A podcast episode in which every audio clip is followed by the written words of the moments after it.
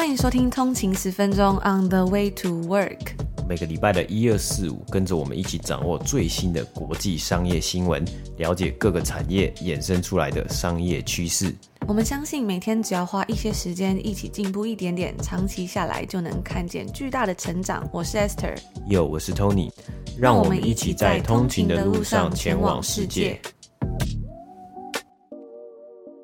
大家早安，今天是二月四号，星期五，欢迎回来通勤十分钟。大家早安。那很快啦，又到这个本周免费集数的时刻了。今天呢，也是还在年假之中嘛，不知道大家年假都在做什么呢？已经到这个今天应该算是初四了吧，所以大家应该也是已经都回娘家啦，或者有看到自己的亲朋好友，或是可能今年有因为疫情的关系，可能是自己待着，像我们一样，我们也是我们自己两个人啊，然后就是诶自己做做年菜啊，买一些外卖吃，度过这个新的一年的过年这样子。那之前就有看到有通勤族就分享说，在过年的时间，就是哎边做家里大扫除边听通勤十分钟，那我觉得真的非常的开心啊！因为有时候像我自己在做家事的时候，也会听一下 podcast，我就觉得有时候做家事就是手一直在动嘛，但是耳朵就空空的，然后听一点东西，或是像是听有声书，都会觉得哎很好的利用时间。那如果你是第一次收听我们的频道呢，我们是两个在多伦多工作的台湾人，然后我们会在每天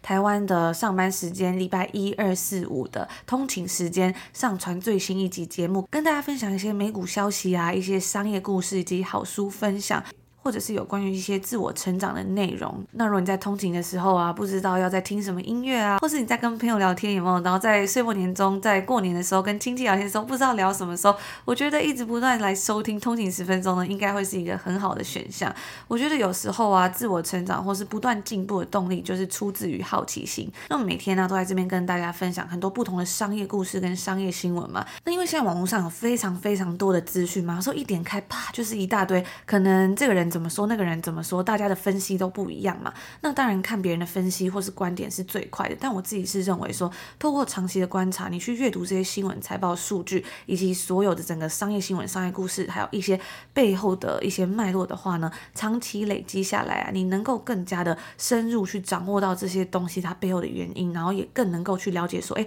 它未来会怎么发展，或是有关于这些不同产业他们的策略是怎么做，还有现在整个大环境是怎么样的，然后就可以有。更全面的了解，比起说，哎，很快速的去看别人怎么说，别人怎么分析，其实我觉得透过这样去了解真正的这些数据，真正的这些资讯，我觉得是更为重要，也比较不会那么容易的被别人影响。这些东西，不管是你在工作上或者是生活上呢，应该都会有很多的帮助，或者是你可以找到一些你自己喜欢的东西，然后再更深入的学习。嗯，对啊，我觉得有时候其实就是。我们每天在讲，我们也不希望说，哎，我们每天都讲很多很，就是十几个新闻啊。但我们希望每天可能我们讲了两到三则新闻，然后我们去了解说它背后发生的这些脉络，或是这背后这些公司它呃所做的决定啊，它是什么样的策略的话，然后再透过长期的追踪下来，它会慢慢的就可以去。呃，画出一个一个一个 painted picture，然后他有一个比较好的 picture，你就知道哦，原来他是为什么要这样子做？为什么他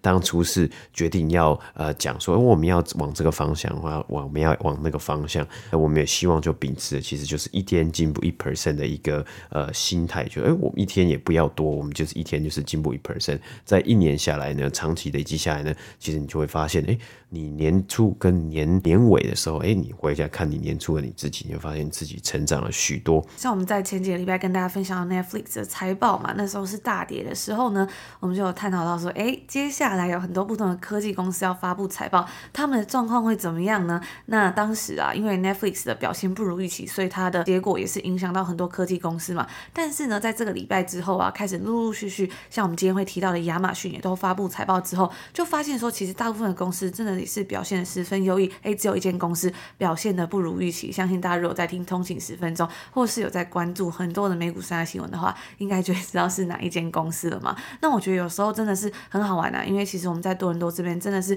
也算是可以第一手感受到说很多这些商业新闻它的最新热腾腾的资讯，或是一些财报、一些最新的消息，然后就可以更快速的分享给大家。啊，那不仅如此啊，我们也希望就是我们身在北美，我们在多伦多这个市场啊，那我们也呃带着大家去看一些，去挖掘一些比较不同的商业故事啊。那呃举例来说，你如果在美股啊，其实不止只有成长股，不止只有科技产业嘛，那科技产业也分很多不同的公司，或是还是有其他不同的产业呢。我们也希望我们在陆陆续续的节目带大家去看到不同的商业故事，还有不同的面貌。或许你可能在呃台湾的一些媒体上面呢，是比较少看到了一些公司啊，或是比较看到一些商业的故事。我们认为尽量去把它挖掘出来，跟大家一起分享。那我们现在的 Apple Podcast 呢，还有两个礼拜的免费试听哦。所以如果你还没有订阅过的话，也千万不要错过这个优惠。那除此之外呢，如果你不是苹果的用户啊，或者你不想要使用 Apple Podcast 收听的话，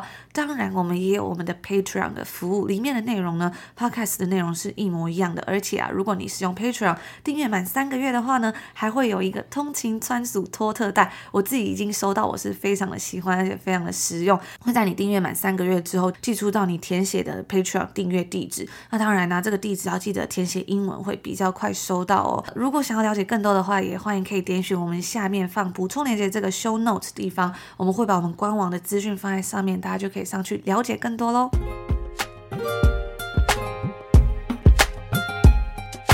今天是北美时间的二月三号，星期四。那我们来看一下今天的美股三大指数呢。道琼工业指数是下跌了五百一十八点，跌幅是一点四五个百分比，来到三万五千一百一十一点。S M P 五百标普五百指数呢是下跌了一百一十一点，跌幅是二点四四个百分比，来到四千四百七十七点。纳斯达克指数呢下跌了五百三十八点，跌幅达到三点七四个百分比，来到一万三千八百七十八点。那我们看到今天的。美股三大指数呢，收盘是有下跌的一个状况啊，甚至是以科技股为主的纳斯达克指数呢，有大跌超过三个百分比啊。那当然，呃，可能有的通勤族应该有看到新闻，就是昨天北美时间周三盘后，脸书的母公司 Meta 呢，公布了最新一季的财报，是缴出出了没有符比较没有符合预期的一个成绩，以及一个比较低的呃。财务预测的的情况之下呢，脸书今天收盘的股价是大跌了二十六个百分比，收盘是来到两百三十七块美金。啊因此啊，也连带的造成了许多的科技股呢都有呃出现下跌的状况啊，像是很多相似的呃社群媒体的一个股公司的股。股价像今天 Snapchat 的母公司 Snap Inc 呢，啊，今天收盘的时候股价是大跌了，也是大跌二十几 percent，来到二十四块美金。但是因为今天 Snapchat 的母公司 Snap 呢，也在今天的盘后哦，最新热腾腾有公布他们的财报，哎，终于在这个这这一次呢，最新一季是缴出了获利的成绩啊，收盘这个。盘后的交易啊，竟然大涨了五十 percent 以上啊，大概是在三十八块啊，三十八点五块美金左右啊。不过也是比起去年呃很多时候的高点，还是呃有相对来说比较低一点呢、啊。那除了 Meta 以及 Snap 之外呢，像其他科技股 Spotify 呢，今天的股价呢是下跌了十七 percent，收盘来到一百五十九块美金。Nvidia 呢，今天收盘呢也一样也有下跌五点一 percent，来到收盘来到。两百三十九块美金。那最近呢，其实呃，在我们在大概一月底的时候呢，有看到。股市有稍微呃有一点点的回升呢，因为在从二零二二年的第前几个礼拜呢，股市整体来说，大家应该也有看到有下降的状况嘛。但像是标普百指数啊，在昨天的交易日啊，其实呃在昨天交易日之前呢，已经有连续好几天的交易日是有上涨的情况。但是啊，今天的整体大盘呢，还是呃一样再度的是往下走了。那以纳斯达克指数来说，今年至今呢，已经下跌超过十二个百分比，标普五百指数呢也下跌将近七个百分比啊。所以许多的投资人呢，或许在这个呃即将升息的一个前期，三月可能就会美国联准会就会来升息，呃，就开始把很多的目光以及资金呢转向在 focus 在。银行类股以及能源类股啊，我们也可以去看到，其实今年至今能源类股以及银行类股的一些表现呢，都是呃相当相对来说，哎，还蛮不错的。这点呢，大家也可以稍微去观察一下。啊以上呢就是今天美股三大指数的播报。今天是星期五嘛，还是在一个年假当中，所以今天呢，我就来分享一个我最近开始读了，前阵子有跟大家介绍过的一本书，它是比尔盖茨所推荐的假期书单之中的其中一本书，叫做《The Code Breaker》，Jennifer Doudna。那我那时候看到比尔盖茨推荐的假期书单之后呢，我就把它记在我的名单之中。然后后来好像是在 Boxing Day 的时候呢，我就去书局刚好打折，就把它买下来。最近开始打开这本书来看。那这本书呢，它是贾伯斯传的作者 Walter Isaacson，他在去年二零二一年三月份的新作。那 Walter Isaacson 呢，他也有写过像是达文西传啊、班杰明富兰克林的传记等等的，算是一个非常会写这种传记类的故事。他这次写的这本传记呢，是在介绍诺贝尔获奖者 Jennifer Doudna，他是如何与同事一起发起了革命性的实验，对抗疾病，研发出一种基因编辑的方法，也是一位非常杰出的生物学家。那 CRISPR 基因编辑系统呢，是在过去十年之中最酷，也可能是最重要的科学突破之一。那稍微介绍一下这个 CRISPR 它的原理，它到底是什么东西呢？像是应该有很多人跟我一样，就觉得诶，这个东西好像听起来蛮难的。那我们就稍微简单介绍。绍一下，它的原名呢是叫做 Cluster Regularly Interspersed Short Palindromic Repeat，真的是蛮长的。那它简称呢就是 CRISPR，C R I S P R，它是一种细菌对抗外来质体或者是噬菌体的后天免疫系统。细菌会对曾经侵入的 DNA 产生记忆，当序列相同的 DNA 再次进入细菌的时候呢，会产生免疫反应，以分解这个外来的 DNA。那外来的 DNA 首次进入细菌之后，并未完全被分解，经过加工。之后呢，就可以迁入细菌基因体之中，称为 CRISPR 阵列。那这个特殊的区段呢，能够转录合成 mRNA，而菌体之中具有切割 DNA 活性的蛋白质，则会利用 mRNA 的片段去辨认互补性的 DNA 片段，并切除符合序列的标的物。那以上呢，就是一个简单的介绍。我一开始买这本书来的时候啊，我就想说，嗯，因为比尔盖茨就说，诶，他对这个 CRISPR 了解也蛮多的，但是他在读这本书之后，好像又才发现说，原来这这个。东西里面有更多更多值得去探讨的东西，然后想说，嗯，应该是一本非常是像是生命科学的一本书，就想说可以来了解看看这个领域。然后那时候我就想说，这本书应该会蛮难读的吧，毕竟它应该会出现有很多专有名词啊。但是当我打开来之后，我就发现说，其实并不会，作者真的是很会形容这些故事。然后整个在翻书的过程中啊，就可以看到从一开始他是在讲这个 Jennifer Doudna，他在小时候是怎么开始燃起对于生物学啊，还有这些。领域的兴趣跟爱好，然后到后来呢，慢慢开始往这个方向发展。所以我觉得真的还蛮有趣的，就是他是用一个很深入浅出，然后又非常的全面的在介绍这个人，所以真的是非常的有趣。那我也发现这本书啊，它竟然也有中文版了，出的速度真的是非常的快。它的中文是叫做《破解基因码的人》，诺贝尔奖得主珍妮佛·道纳基因编辑以及人类的未来，它是在去年二零二一年十月的时候就出版了。那有兴趣的通勤族呢，也可以去看一下。然后我刚开始在读到前。面讲到 Jennifer Doudna，他是怎么开始对生物学感兴趣的嘛？还有他小时候的成长过程的时候，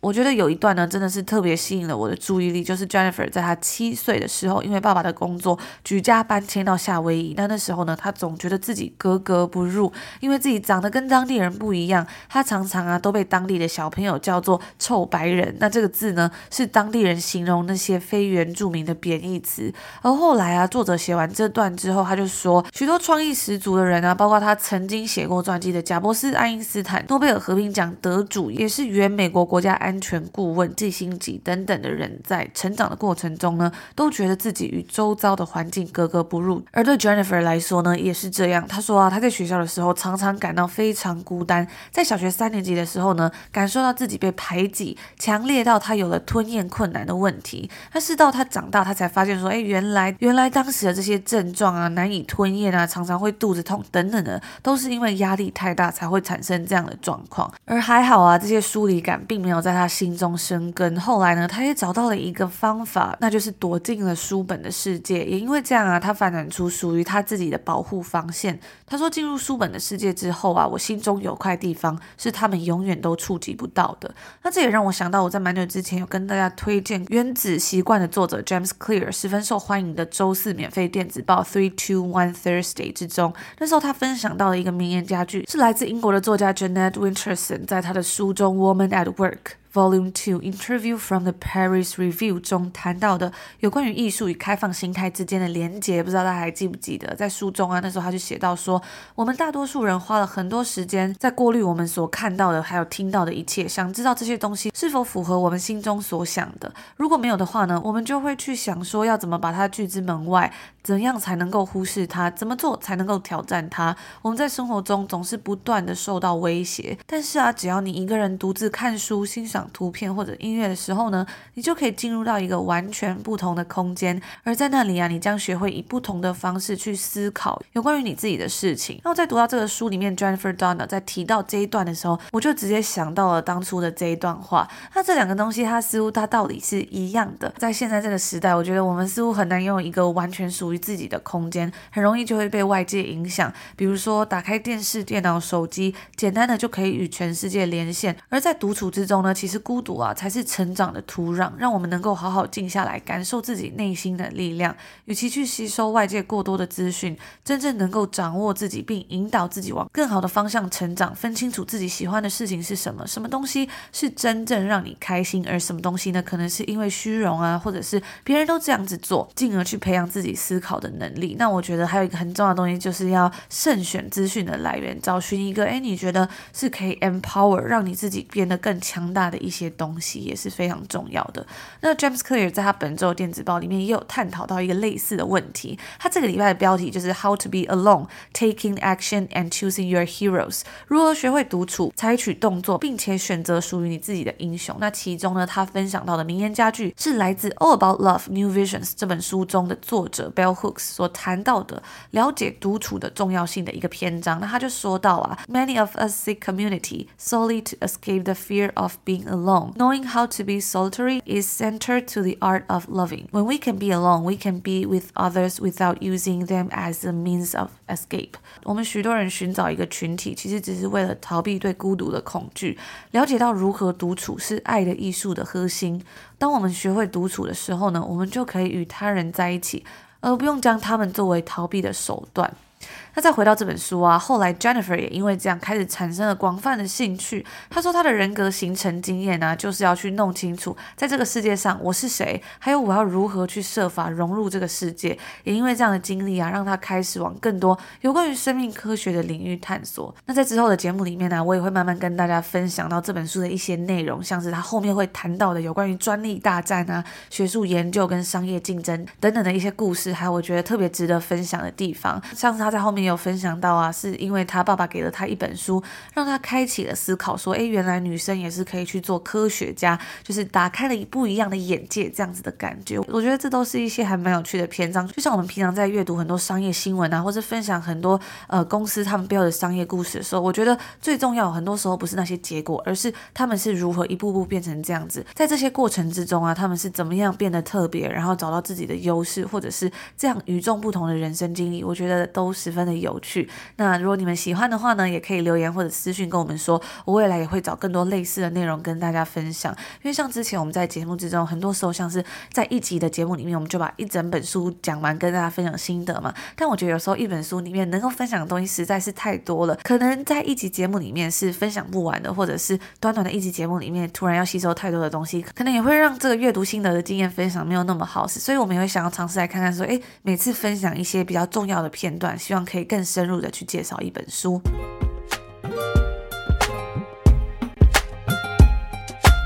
今天继续来带大家来看财报季的重头戏啊！这个礼拜有很多的公司盘前盘后都公布了他们最新一季，就是在二零二一年的第四季的财报嘛。于科技巨头中最后一间。公公布财报的公司亚马逊 Amazon 呢，在今天北美时间周四盘后热腾腾最新公布的财报，我们今天就马上来跟大家播报一下。那目前呢，其实我才刚听完这个电话会议啊，那他在美东时间四点收盘是先发了他们的财报的新闻稿，那蛮有趣的啊。我们看到最近啊这几个礼拜财报季嘛，科技巨头他们的财报表现出来呢，股价表现好像在光谱的两边呢啊，那从一开始 Netflix 的财报发表之后呢，股价是大跌嘛。微软、苹果，还有昨天节目中我们有提到的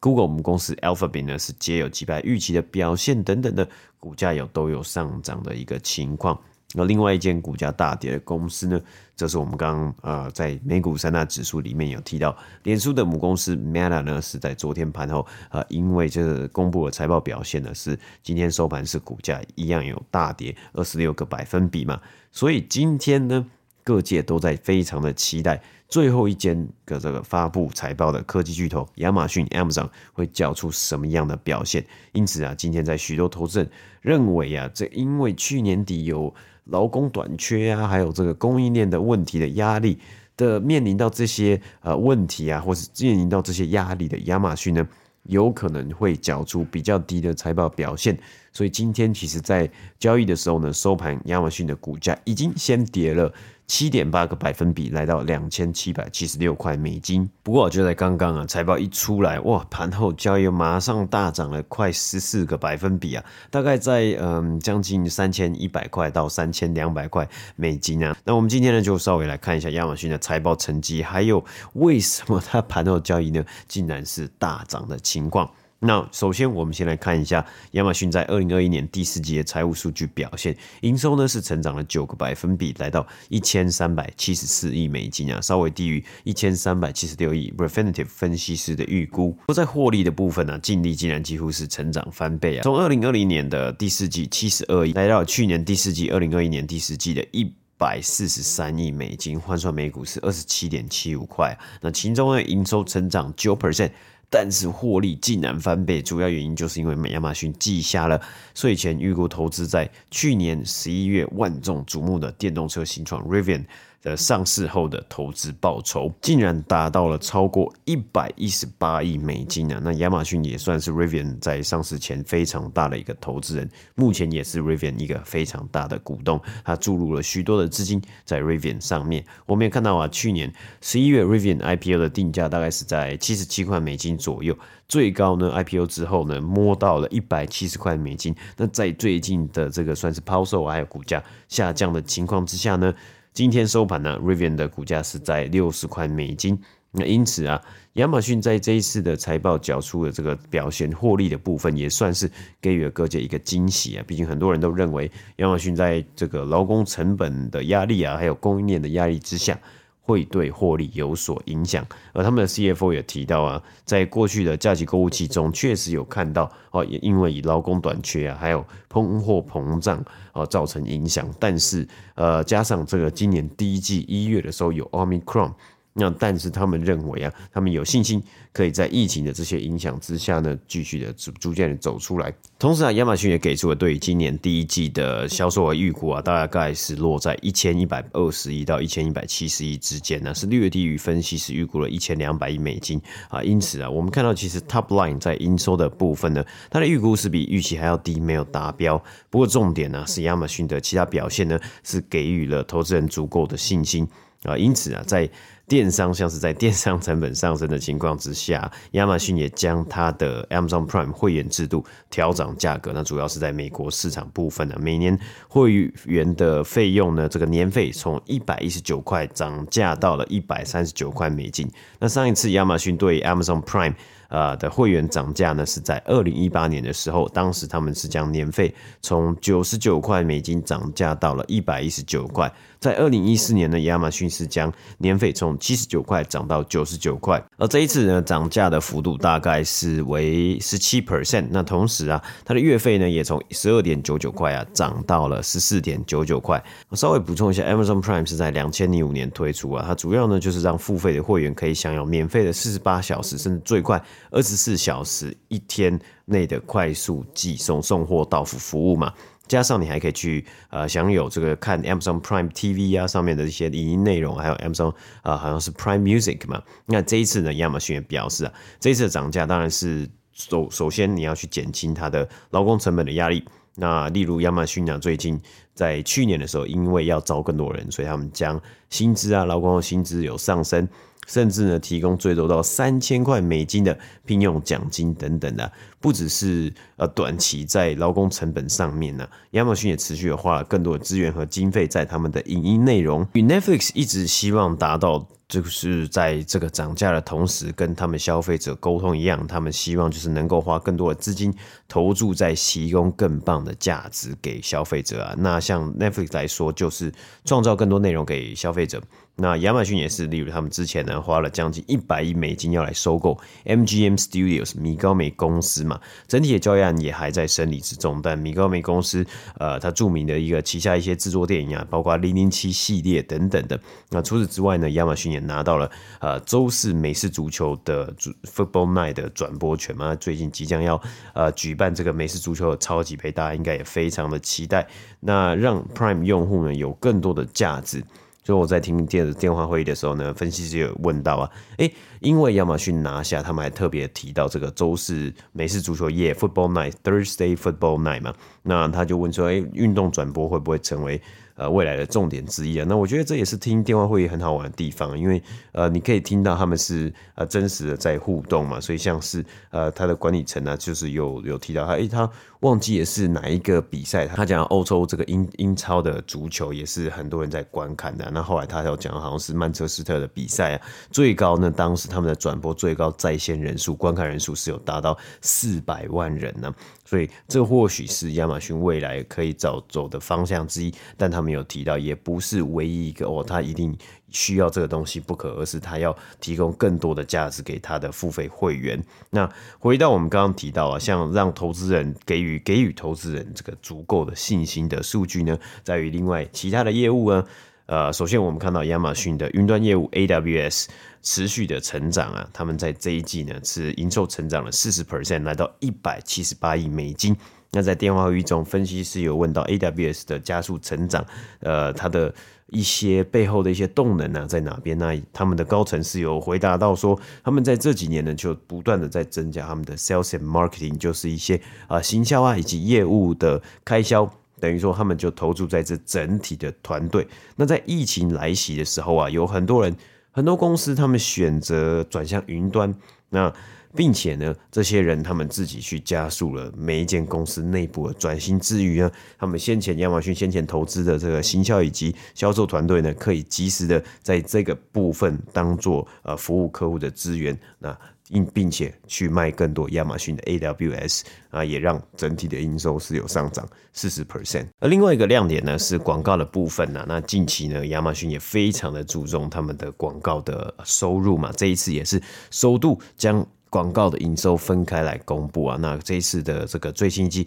广告的营收呢，也是成长了三十二 percent，来到九十七亿美金。这样的表现呢，也让亚马逊站稳了在 Google 和脸书之后，美国啊第三大美国市场这个第三大的广告营收啊。Google 在第四季的广告营收呢是来到六百一十二亿美金，脸书呢则是达到广告营收三百二十六亿美金。那在继续投资的前提之下，Amazon 也看到，当然呃现在有很多短期的困难嘛，但是如果能够继续在各个领域成稳定的成长，站稳脚步呢，一定还是会有缴出这些呃不错的成绩，那就拭目以待啊。那我们也看到，其实亚马逊在啊、呃、今天的一个呃像是 Meta 一样，昨天 Meta 有下跌嘛，那啊、呃、今天呢亚马逊盘后股价。有上涨，像是其他的电商龙头，例如 Shopify 呢，今天的这个收盘股价也有在盘后交易呢大涨了，大概超过十个百分比。那以上呢就是今天第二则新闻的播报。那其实最近真的有非常非常多公司发布他们的财报嘛。最近我们讲到比较多的可能是有关于科技产业的，但是呢，除此之外啊，其实还有很多像不一样的产业嘛。所以呢，我们在我们的 IG 账号 on 的一个底线 Way to Work 上面呢，也有在跟大家分享说，像是在本周电玩游戏的产业类的财报的时程啊，以及新闻一览，像是在这个礼拜北美时间的周一呢，就有这个《三国志》系列、《真三国无双》系列这个。发行公司株式会社光荣，他们发布了他们的财报。然后在周二的时候啊，也有美商易电，也就是 EA 他们的财报，还有动作冒险游戏《奇幻人生》重置版的发行。然后在北美时间的周三呢，二月二号的时候，有 Sony 还有 Meta 公布他们最新一季财报，以及 The Waylanders 开拓者的游戏发行。然后在北美时间的周四呢，也就是今天呢，有有 Activision 啊，或者是 Unity 等等的公司，他们来公布最新一季财报。然后最后是明天北美时间周五呢，则是有 Dying Light 消失的光芒人与人之战的游戏发行。那我们也会把一些更多的资讯啊，或是一些我们平常在节目之中没有讲到的一些有趣新闻，我们也会放在我们的 IG 账号 on 的一个底线 Way to Work 上面，就算是一些补充以一些比较及时的新闻。大家如果有兴趣的话呢，也可以去上面追踪我们的账号，了解更多哦。以上呢，就是我们今天所要分享的内容啦。那因为这个礼拜都还是年假嘛，我们也分享到了非常多有趣的新闻，像是最近爆红的这个猜字游戏 Wordle，它非常快速的就被纽约时报以七位数的价格买下来。那据透露啊，是大概在这个一百万美金上下啦，所以也是我觉得也是一个还蛮有趣的新闻。然后另外啊，也有像是这个结账新创 Boat 创办人 Twitter 推文指控戏骨帮恶霸恶意打击竞争对手等等的消息。让我觉得呢都是非常非常的有趣。不知道大家在过年期间听了这些新闻之后，有没有觉得说哇，在这个农历过年期间，其实有非常多的新闻，然后还是有跟着世界接轨的感觉。对，因为其实呃这个礼拜大家在台湾就过年嘛，有哎年年假有很长，好像是呃今年算是好好几年以来。最长的一个年假嘛，快九天嘛。那虽然有放假，但是在国外啊，在我们北美市场啊这里啊，呃，很多的公司都是还是继续在就是运作嘛，也没有就是没这不是一个在国外的一个国定假日啊。但是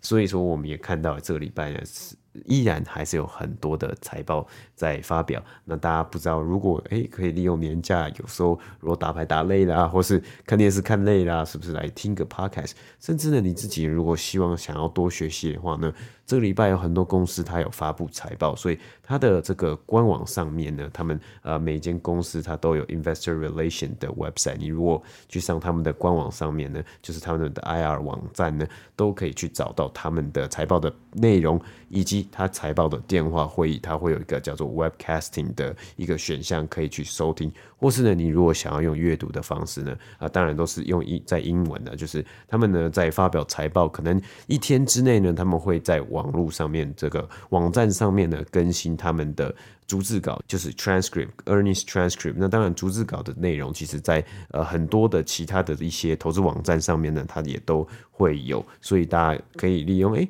如果这个年假有一些有空闲的时间呢，要休想要休息啊，或是想要再精进自己啊，去去看听听看财报，看看财报。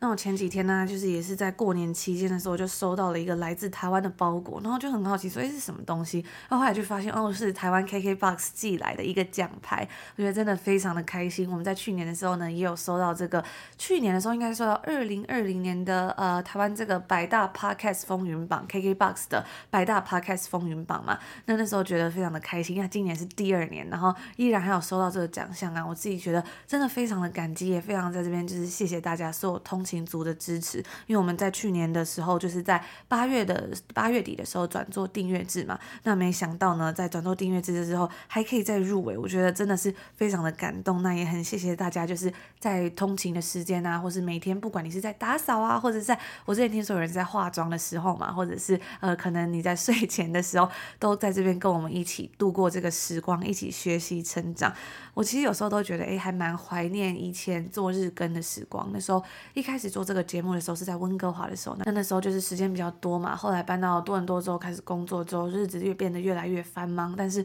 我觉得每个阶段都是非常非常棒的一个体验。然后时间也是慢慢过，然后也快要这个频道也快要两岁了，我觉得真的非常的不可思议。所以真的真的很感谢大家在这边跟我们一路成长，然后跟我们一起不断的蜕变，一起不断的努力往前。我觉得有。说生活就是可能会觉得有一点索然无味啊，或是每天每天在这个忙碌之中，你会看不到自己下一步在哪里，或是逐渐会变成什么样子。但是我一直都相信说，只要我们都凝聚在这边，然后有一样的信念，一直往前啊，一定会往一个更好的地方，成为一个更好的自己。对，我觉得我记得。呃，今年收到 KBox 的包裹，好像刚好就是在这个除夕，就是我们这里的除夕的前一天，好像是礼拜天的样子啊，算是一个非常刚好的时机。对，没错，非常非常的棒嘛。那所以也非常的感谢 KKBox，就是特地还把这个包裹寄到呃寄来多伦多啊。那我觉得这一次的设计是真的是。还蛮漂亮的，然后整体的奖牌啊，其实其其实去年的设计就很棒了。那